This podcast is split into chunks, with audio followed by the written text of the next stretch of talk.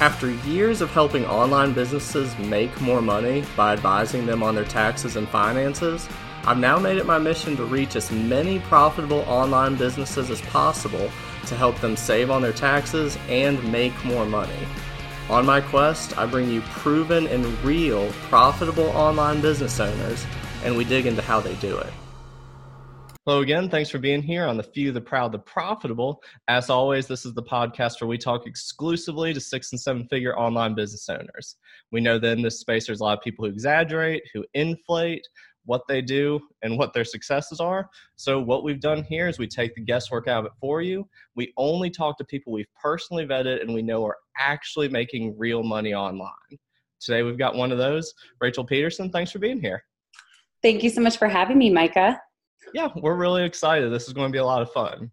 So you've got a pretty great following online. So a lot of people watching this know who you are. But for the people who don't, just tell them who you are and what it is you do. For sure. I'm Rachel Pedersen, all E's and a D in my last name. Everyone always misspells it, but uh, I'm a Minnesota mom. I have three kids.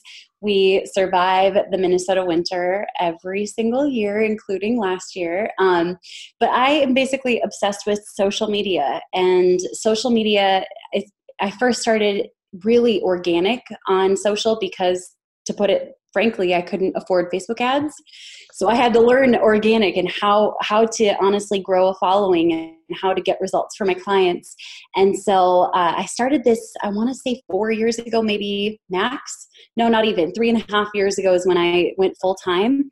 And my business has grown pretty quickly, and we've expanded into a lot of marketing organically through paid advertising and through kind of like guerrilla marketing that can get kind of crazy sometimes. Yeah. So, yeah. Well, and the longer I've been doing this personally and then mm-hmm. having clients deal with it, the more and more respect I have for people who are able to grow a following organically. Because on the surface, it looks easy. It's like, oh, well, you just post a bunch, you you shout it from the rooftops, and no problem. If you just, if you're obnoxious enough and will blast your stuff, of course people will eventually start following you. I don't think people realize just how difficult it is to grow a real following, not one you've bought, yep. and one that really engages with what you're putting out there. Yeah, and I think even more than that, because even engagement can be so faked today. Like right. That's part of the reason I barely do the Instagram game, because it drives me crazy how many people are paying for engagement. Mm-hmm. And I don't play that game. So you, you really like see my legit stats, but it's even more than engagement. It's who's sharing your message, who's mm-hmm. telling all their friends and family about you, who's ultimately buying the things that you put out there or becoming like an evangelist for your brand. That's even deeper right. than engagement that most people are working towards, you know? Right. And and that's very true, because what we'll talk about is even if you do get engagement, are you getting the right kind of engagement to where it's converting to, to customers? And this is one thing I want to talk to you about, because I know you've got a good TikTok following. Mm-hmm. And for most people, we'll troll TikTok yep. because I think a lot of people just get high on the dopamine rush and, oh, I'm getting all these people watching my stuff, not considering what sort of traffic they're getting. So I do want to talk to you about that, about how you've managed to navigate not only getting a following on there, but that transforming and curating that to where it's getting you the right kind of people who are actually buying your stuff. I love that point. So one thing that was really interesting for me with TikTok is it was at first really like a distraction. And I was like, I want to just create these videos. This is so fun. But then I started kind of seeing some signs on the wall, like some writing on the wall that this might be something that's here to stay. And as I started to see kind of these signs, I was like, you know, I think I should honestly do a little more research into what TikTok is all about. And so here are the latest stats as of my call with uh, TikTok corporate just, I think like two weeks ago. There are eight hundred ninety-one million active monthly users, crazy. Um, and nearly forty percent of the users are over the age of thirty. So that was kind of mind blowing to me. Isn't that shocking? Well, my first exposure to TikTok was um, Pay Money Wubby on YouTube. He did this big sort of expose when it was on Musical.ly. And he was yep. talking about how it was all these like fourteen year olds who were doing these like overly sexual videos. And he was in my impression is always was, at least, especially that's like skews to a much younger user base. So that's really interesting to me. Yeah, it's grown a lot in the older demographics. And one of the things that's interesting is TikTok's been really, really working to bring on um, celebrities that attract an older following. So, for okay. example, they, they've really supported Howie Mandel, um, Arnold Schwarzenegger. They've also brought on Will Smith. Um, Reese Witherspoon is on there, Jessica Alba. There's a whole bunch of kind of not older, but you know what I mean, not teeny bopper right. celebrities that are yeah, on yeah. this app trying to bring an older user base.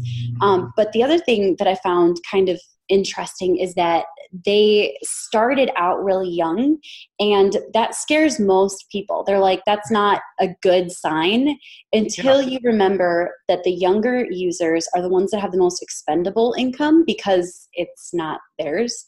Um, and if they do have a job, it's all expendable. That's amazing, right? Like one hundred percent of their income is expendable.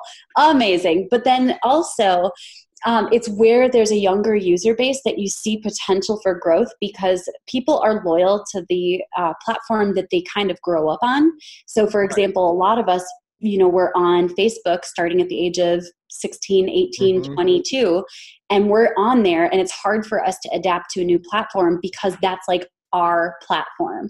So that I saw those signs and I was like, this is time to start getting onto this app and really, really honestly honing in an older audience. Yeah. So that's super interesting that the demographics mm-hmm. are changing. So I'm interested with that though, because what I've seen people in the I M space where I think they're doing it wrong.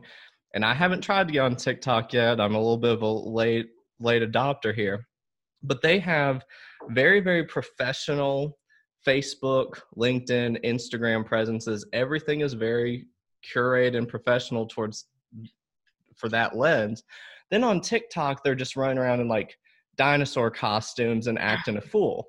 So how have you managed to do it to where you're keeping either a continuity or having it to where it's actually you're you're getting the right engagement on there? So one thing that I've done, and this actually kind of goes back to your original point of building a following. Um, one thing I've done that at times I would get nervous about is I'm very true to who I am. Mm-hmm. And I'm a pretty goofy person. I sometimes say the wrong things. I'm not the most polished person all the time. And so I think that that made it an easier segue for me onto TikTok.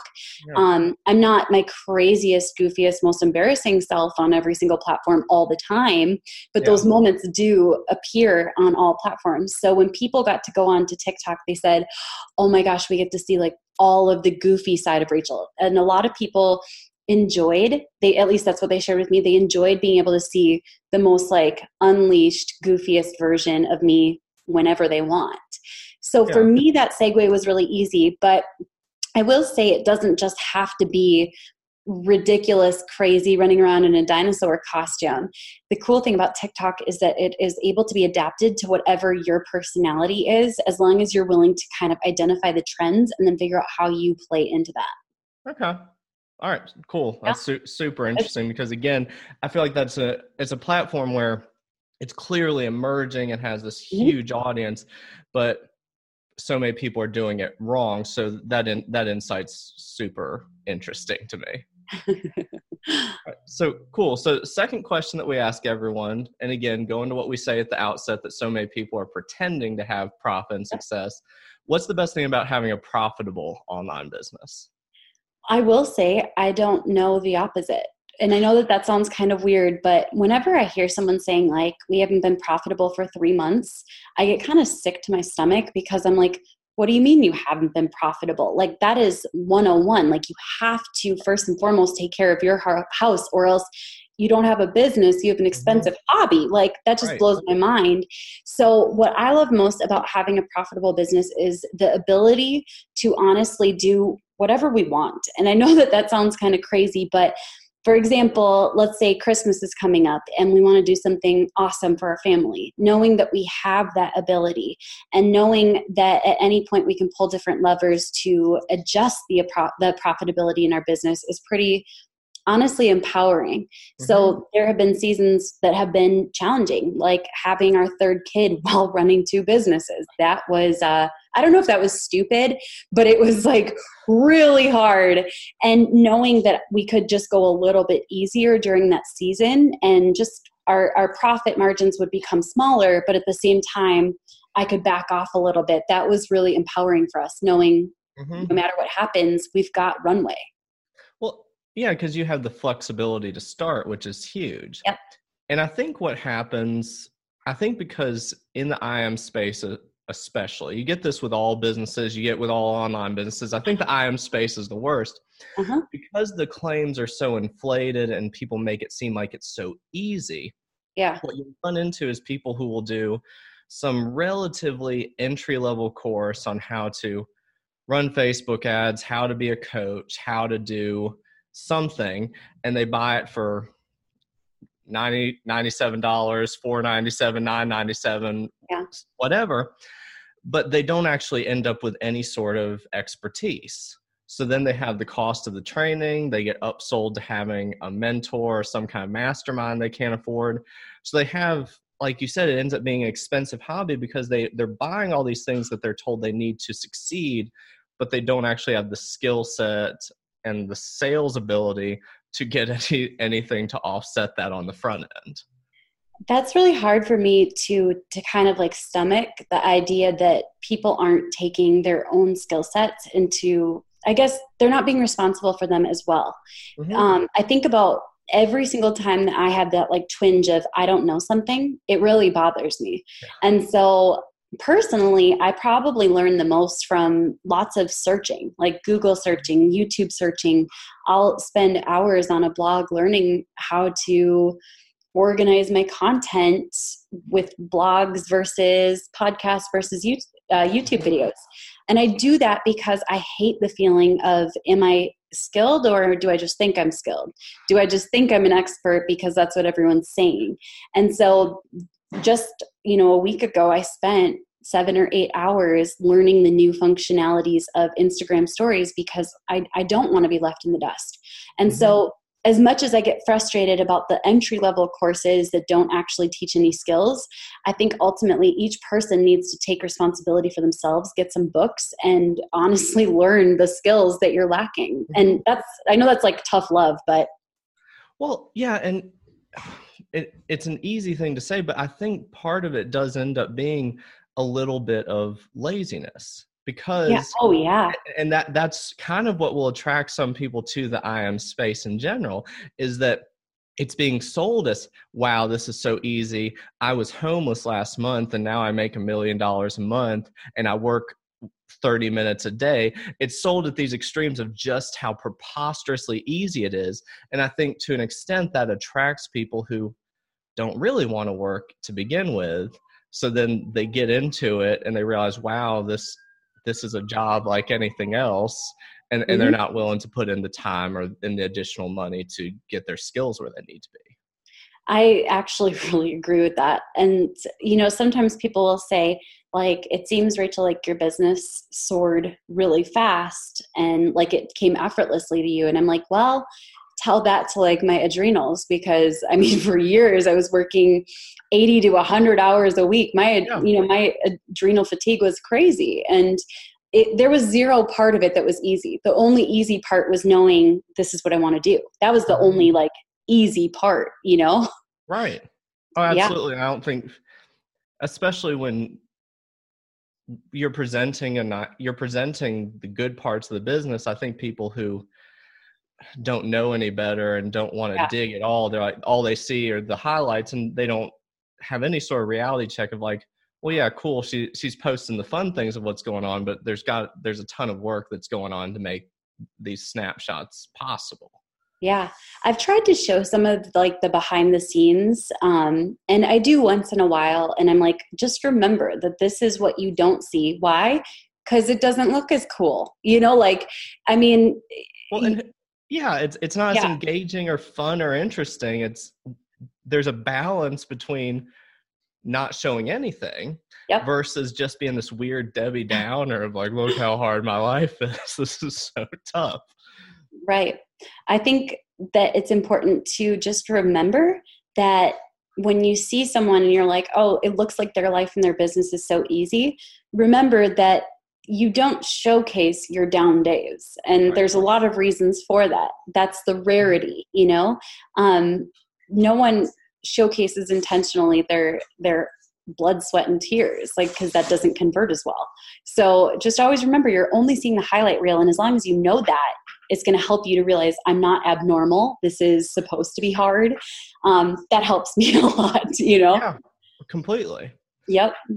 Well, and, and also not, not doing the highlight reel, but also for me, one thing, I, I get so impatient. I think a lot of us do. Oh, I, ha- I have to remember, I have to look back a year, two years, three years, five. I have to look at the past to realize how far we've come. Because I think for a lot of us, we not only compare ourselves, um, our, compare ourselves to other people, we don't compare, our, we, we compare ourselves to what our goals are for the future, not necessarily what we've already achieved.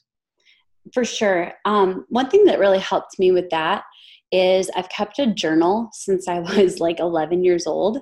So I have all of these journals. I have like dozens and dozens of journals, and I can easily go back and remember at any point. Um, when we go through, like, let's say, for example, a dip where I feel frustrated with a lack of progress, or let me rephrase that, less progress than I would like. Um, when we go through a season where it's really hard, or there's stuff that I just don't like facing, I go back and I remember, you know, like the entries where I said, I don't have money for diapers this month and I don't know what to do. Right. And suddenly it's like, okay, oh, these are so much better problems. I can take this any day over that. And that that's really been helpful for me to be able to reference, this is what life used to look like, you know? Yeah, that that's huge. Yeah. All right, perfect. And this is a good segue, because the third question we ask everyone is that cash flow is one of the things we deal with a lot in our practice. Yep. And one of the things that we hear from online business owners can be a real struggle. So mm-hmm. you've got a nice profitable business now. Yep. You had the growing pains of getting there. So along the way, how's that been something you've managed successfully? Good question. I will say it's always a work in progress, I think, sure. because especially as you're scaling, it's yeah. like you'll hit this point where you're scaling and you're like, whoa, this is eating into our profits more than I would like. Mm-hmm. And you have to reevaluate every single expenditure. Um, something that we just started doing this year, and at least this is working for us, is reevaluating expenses continually and saying, you know, we needed this last month. Do we still need it now? What do they call it? Zero, zero sum budgeting, zero sum accounting, zero. They could, I mean, there's, everything has like ten names. Okay, okay. So we started doing that, and it was funny because, for example, we would run Facebook ads according to what everyone else said was like killing it. And when we actually dove into the numbers, our sales didn't dry up when we cut the Facebook ads out. Mm-hmm. And so it was really odd. We were getting this double attribution of Facebook ads, and that saved us, you know, thirty thousand to forty-five thousand dollars a month. So when we started looking at each expense regularly, it's helped us to stay more profitable. But there are definitely seasons where it's like, oh my gosh, I really just freaking wish I had two hundred grand I could just spend for fun on advertising today, you know? Right. But that's not the reality of building a profitable business. Mm-hmm. Well, yeah, that's what we do, especially for online businesses. But just mm-hmm. since it's a more tangible example, one of the examples I always give will be construction clients we have, to where they'll think that certain jobs or types of jobs or this customer is their, their best customer, their best type of work. And what we get them to do is to start coding every single expense to the customer, to the job, and to the class of job. And what will happen is they think that, man, installing windows is our bread and butter. This is the best thing possible. Or doing decks is great, or bathroom remodels, yep. whatever it is. But then when we start coding that information, and then you're able to run profit and loss statements and other financials based on those parameters, we find that, okay, this one customer is huge. It's great, but your margins are razor thin on them. So you're super busy, you need to cut that out. This type of job, yeah, you get a ton of revenue in, but it takes your guys twice as long to do, and you don't, you're not actually making anything. I think it's it's true for any business, and you can apply that same principle to online business, where just doing really uh, surface level financials can be very deceiving. Oh, yeah, absolutely. And that was one thing that we started to realize as we were diving into most of our marketing expenses, is that not all of it was designed to actually generate an R O I. And, you know, most of it was actually there to, I guess, not cover up insecurities, but kind of like mask them, you know, like h- hiring yeah. someone to support with Instagram posts, because it's my least favorite platform, mm-hmm. when that generated nothing. Right. So, and that's like a painful reality, is facing all of those expenses that don't contribute anything to the bottom line. Mm-hmm. Well, and especially with marketing, it's always funny when I'll, I'll have clients who hire someone who can tell isn't really an expert at whatever ads they're running, but they act like they are. And you can skew those numbers to look like whatever you want. And mm-hmm. I think sometimes people get tied to, there's a P R person, first time I heard it, they called it vanity metrics. And I've heard it a lot since, but that's what I always think of, is that I think it's really easy for us to get this dopamine rush, rush based on these vanity metrics. Like, we're getting all these likes and these views and this is great. Doesn't necessarily mean it's actually doing anything aside from, you said, like sort of padding our insecurities. Oh, absolutely. And for a while, it, like it drove me crazy because, you know, there's a lot of external pressure being an expert in social media.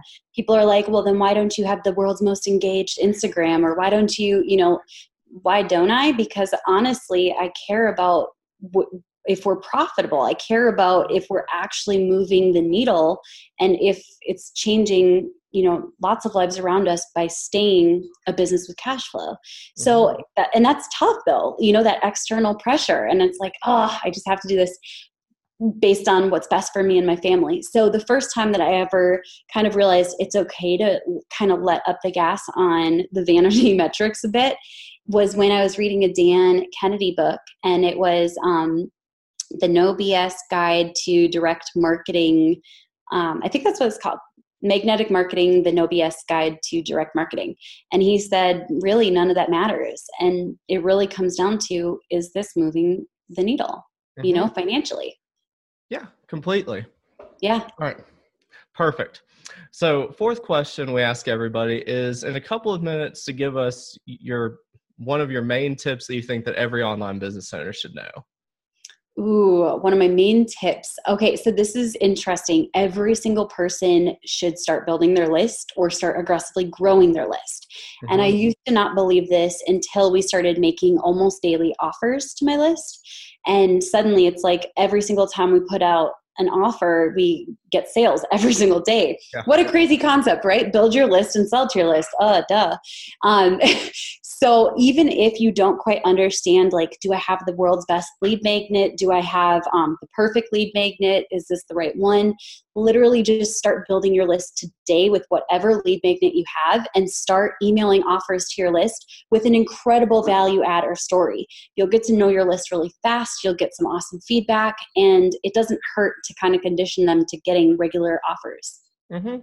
Well, we'll run into that. And I think we've even been guilty of that before, where you do things to build build your list. You've got opt-ins. You'll do. We'll do a, a webinar for SCORE every year that we get a decent, this big influx.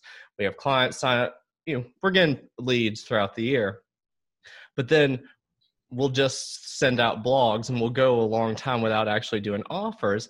And I think what happens when you have these stagnant lists, or these ones that you're not dealing with properly, is that when you do an offer, it can be a little bit of a shell shock to them when you actually start doing what you should and they're getting daily offers from you. It can kind of, um, you can have this little rebound effect if you're, if you're not, like you said, conditioning them properly to anticipate that. I will say it. So I went from emailing my list once a week to emailing them like up to five times a week. And a lot of people are like, no, that's way too much. Like, you cannot do that. But when I say like offers to my list every, you know, almost every day, it sounds like I'm just a pitch fest in their inbox, but every single day I say, does this give value?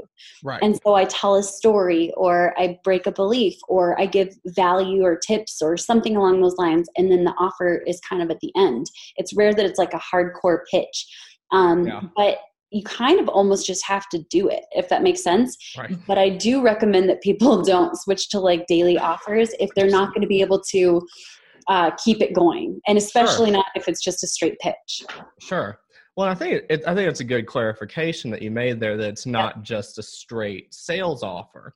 Because yes. I've had, I had one client where they really, they'd send value added things. They'd send things that were really good informational pieces, but they didn't want to do any selling. And they finally, someone prevailed on them that at the end, almost as a P S, they put, yes. oh, by the way, here's this offer, check out our new course, or we have a discount on this. And every single email, every single time, they're getting not only sales, but pretty solid sales off of yes. every email just from that little P S. Yes. That was something we started adding, was um, that little, like, like you said, and I love how you explain that. It's that, oh, by the way, if you want more help with this, yeah. that's one of my favorite. If you want a little more help with this, here's this. Mm-hmm. Um, but we also added like a four part P S to our emails, most of our emails, and that gives them opportunities to jump in where it feels appropriate for them too. Yeah, that's awesome. Perfect. So last question we ask everybody is either what's the craziest tactic you've seen to sell something online, or what's the craziest thing you've seen sold online? Oh, geez. I have to say everything from wish dot com, the Wish app, yeah. their ads are brilliant. Um, and that covers both, because I can't even think of specific examples, but sometimes I look at their ads and I'm like, how is this even legal? These are so disgusting. And it's a brilliant tactic to grab attention. They've clearly decided that that was something that they were going to do. Um, and it's worked for them, which is kind of neat. The other thing that I've really enjoyed is watching uh, Cards Cards Against Humanity yeah. and their Black Friday sales every single year, like saying, this year you can give us money and you get nothing. Like right. straight up nothing. Send us money and you will get us nothing. And everyone thought it was a joke, because they were like, there's no way. And they ended up making several hundred thousand dollars from people who thought that there might be something on the other side of it. And there wasn't. Well, my favorite, they, it seems like every year or two, they'll do something crazy. They had that one year, it's like, we're just going to dig this hole. Yes. The more money you give us, the deeper this hole will get dug. Once you stop, then the hole stops. But yes. we're not going to put anything here. This is just us digging a hole and you funding it. Yeah. And then last year they had this like crazy um, Black Friday sale where they did this uh, auction, and it was insane. It was like they were selling like cars for a dollar and all this crazy stuff. It was nuts. It was brilliant though, because people mm-hmm. were watching all day. Yeah. People. Oh, I remember that now, because I remember there was someone I know. It was like they. And they knew they weren't going to get it, but they get so mad because it would be something they really wanted. And the whole day they're just refreshing, yes. waiting for these insane deals to pop up. Yep. It was so cool to watch. Yeah. And that's what's interesting too, is seeing people, everyone will bring up the Harmon Brothers, people who are able to take, because outlandish sales, that in and of itself isn't unusual, but the way they're able, people are able to execute these things, that doing it outlandish, but doing it in the right way. It's always interesting to me, just sort of the science behind doing yep. marketing properly. So true. Um, I will say that those things can work, especially if they're aligned with your brand. So for example, my brand isn't aligned with like shock appeal necessarily. Right. And so that wouldn't work for me, but it does work for a lot of people's brands. And it It truly uh, filters out the people who don't love that kind of marketing and mm-hmm. brings in the people who are like, this is awesome. Right. Yeah. yeah. And, I, and I think that that's huge for any, any sort of marketing. We'll, we'll talk about how some people want to be so broad appeal and so generic that they won't offend anybody. And in doing that, they don't have an appeal for anyone at all. So it's always interesting, the people, that process of filtering out the people who we're never going to buy from you to begin with, and really honing in on that subset that are going to be devoted customers. Absolutely. Um, and the funny thing is, like, if you just are honest to like what you believe, um, you, you're going to offend people. I mean, goodness gracious. Like I straight up went on a live with my kid one day and people were like, look at her. She uses her kids for her marketing. And I was like, it's two a.m. and my son couldn't sleep. So we decided to do a live. Not the same thing as using my kids for marketing. But it's like, not your kid crying. Please buy my mommy's stuff, please. Yes, for real. So, I mean, just being yourself, if you're truly yourself, not a muted version mm-hmm. or a watered down version, you're going to offend people. And also magnetize the people who love that. Yeah, perfectly said. Yes. All right, that's a good good place to end. Again, those are our questions. Had a blast having you on here. I really appreciate you taking the time. This was awesome, Micah. Thank you so much for having me. Yeah, we've really enjoyed it. For anyone who's listening or watching this and wants to reach out to you, what's your website, best method of contact right now? Best place to contact me is Rachel Pedersen dot com. That's all E's and a D in my last name. Okay, perfect. We'll put that link in the description. Thanks again awesome. for being here. And thanks again to everyone who's watching on The Few, The Proud, The Profitable, where we only talk to legit online businesses. Make sure to review, to subscribe, and we'll catch y'all next time.